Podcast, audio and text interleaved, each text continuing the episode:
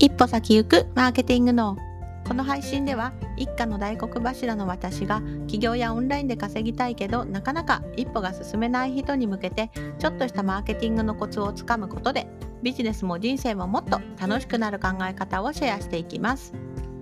こんにちは下坂恵理子です。今日はいかがお過ごしでしょうか？さあ昨日はバレンタインですねっていう話をしましたが今日バレンタインデーどうでしたか？まあこれからの方もいらっしゃるかもしれませんがなんかうちのパパがいくつもらえるかなって ワクワクしてたんですけど私からだけみたいなね。あの今あのお仕事してないのであの外でね。あのそういう機会もないので、はい、まあ冗談でね言ったんでしょうけど面白かったです。はい、というわけで今日はですねあの今日お伝えするのはオンライン講座でやってはいけないことみたいなことをお伝えしようかなというふうに思います。えっと、やっぱりねオンライン講座ね最初に作る時にやっぱいろいろわからないんですね。であの私はいつも言っているんですけれども型型です型を作るといいよっていうふうに言ってます。これって実はあの別にオンライン講座だけでなくて自分の仕事のスタイルもそうだし例えばメルマガの書き方もそうだしうん、まあもちろんオンライン講座の作り方もそうなんですけれども自分の型っていうのをまず見つけるっていうのが大事なんですね。ただその型をあの見つけたはいいけれども、まあ、それを一回型を見つけちゃうとずっとねその形でやろうっていう風になりますしあの周りの目が見えてないとねあのもうずっとなんかあんまり役に役にというか眠くなっちゃうオンライン講座ばっかり作ってしまって、うん、結果的に売れないみたいな効率が悪くなってしまうといけないのでまず最初にそのどういうオンライン講座をやってはいけないかっていうことをお伝えしようかなっていうふうに思います。でよくありがちなんですけれどもありがちなのがあの項目がまとめられてないっていうところですね。で私もすっごくこれ苦手なんです。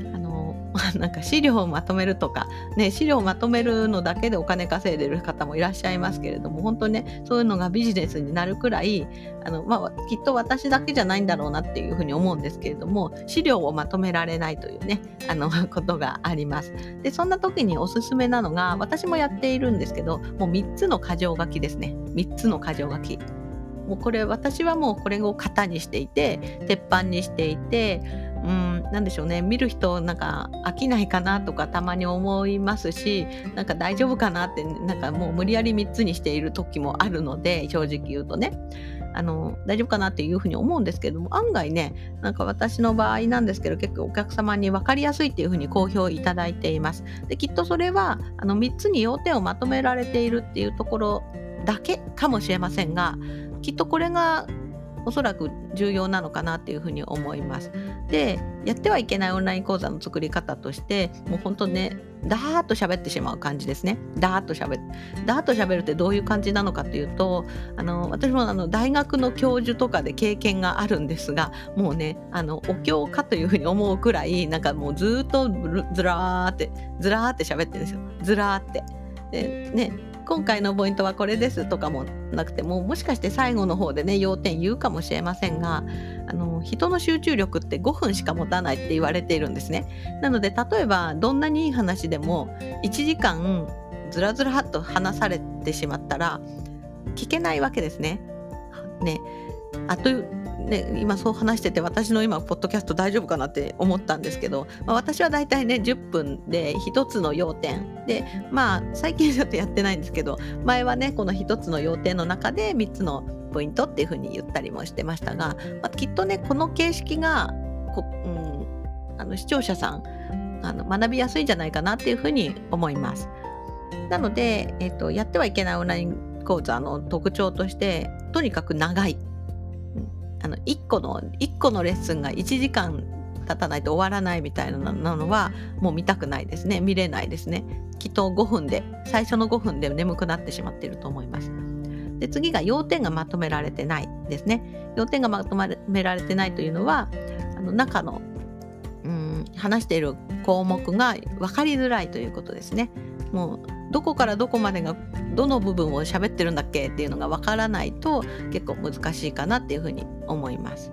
はい、でねもう一つが意外だったんですけどこれ私生徒さんに教えてもらって気づくことができたんですけれども案外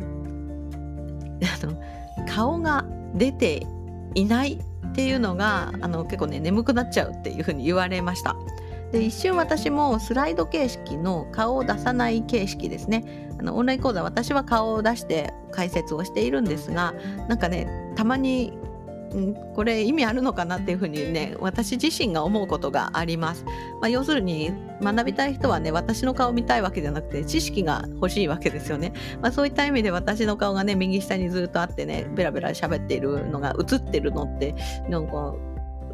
価値あるのかなっていうふうに思ったんですがこれ生徒さんが教えてくれたんですがそのね私の顔があることによって眠くならないっていうんですねで逆にあの顔がないあの顔出ししてないスライドだけの資料だと眠くなっちゃうっていうんですね。うん、なのであなるほどなって顔価値があったんだなっていうふうに思いました。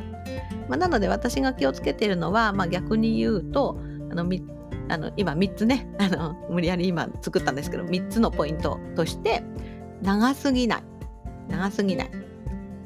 で要点をまとめる。3つのポイントにまとめる。で顔を出すですね。まあねあの顔を出すっていうところはねあの人によってハードルが高かったり難しいっていうふうに思うかもしれないので、まあ、これはね厳密にあの何て言うのこれをやんなかったからってねできないわけではないしあの顔出さなくてもね素晴らしくやってらっしゃる方もいるので、まあ、顔出すメリットとしてちょこっとね覚えててもらうといいかなっていうふうに思います。というわけで以上のようにあのオンライン講座を作る時に眠くなられないオンライン講座を作る眠くなるオンライン講座の特徴としては長い要点がまとまっていない顔が出てなくて眠くなるということですね逆に言うとじゃあいいオンライン講座ってどうなのかっていうと短いですね。短いの時間的にはだいたい3分から10分ぐらいというふうに言われています。短いですね。そして要点をまとめている3つの箇条書きを使っている。そして顔を出しているんですね。まあ私の場合ですね。なので私のオンライン講座見ていただくと分かると思うんですけれども、もう全部ね、この形でやっています。まあ、レクチャーがね、たまに長いのは、あの、動画解説をしていたりなんか作業レクチャーが入っているものですね操作方法を教えるやつだとどうしても途中で区切れなかったりするとそのままなんか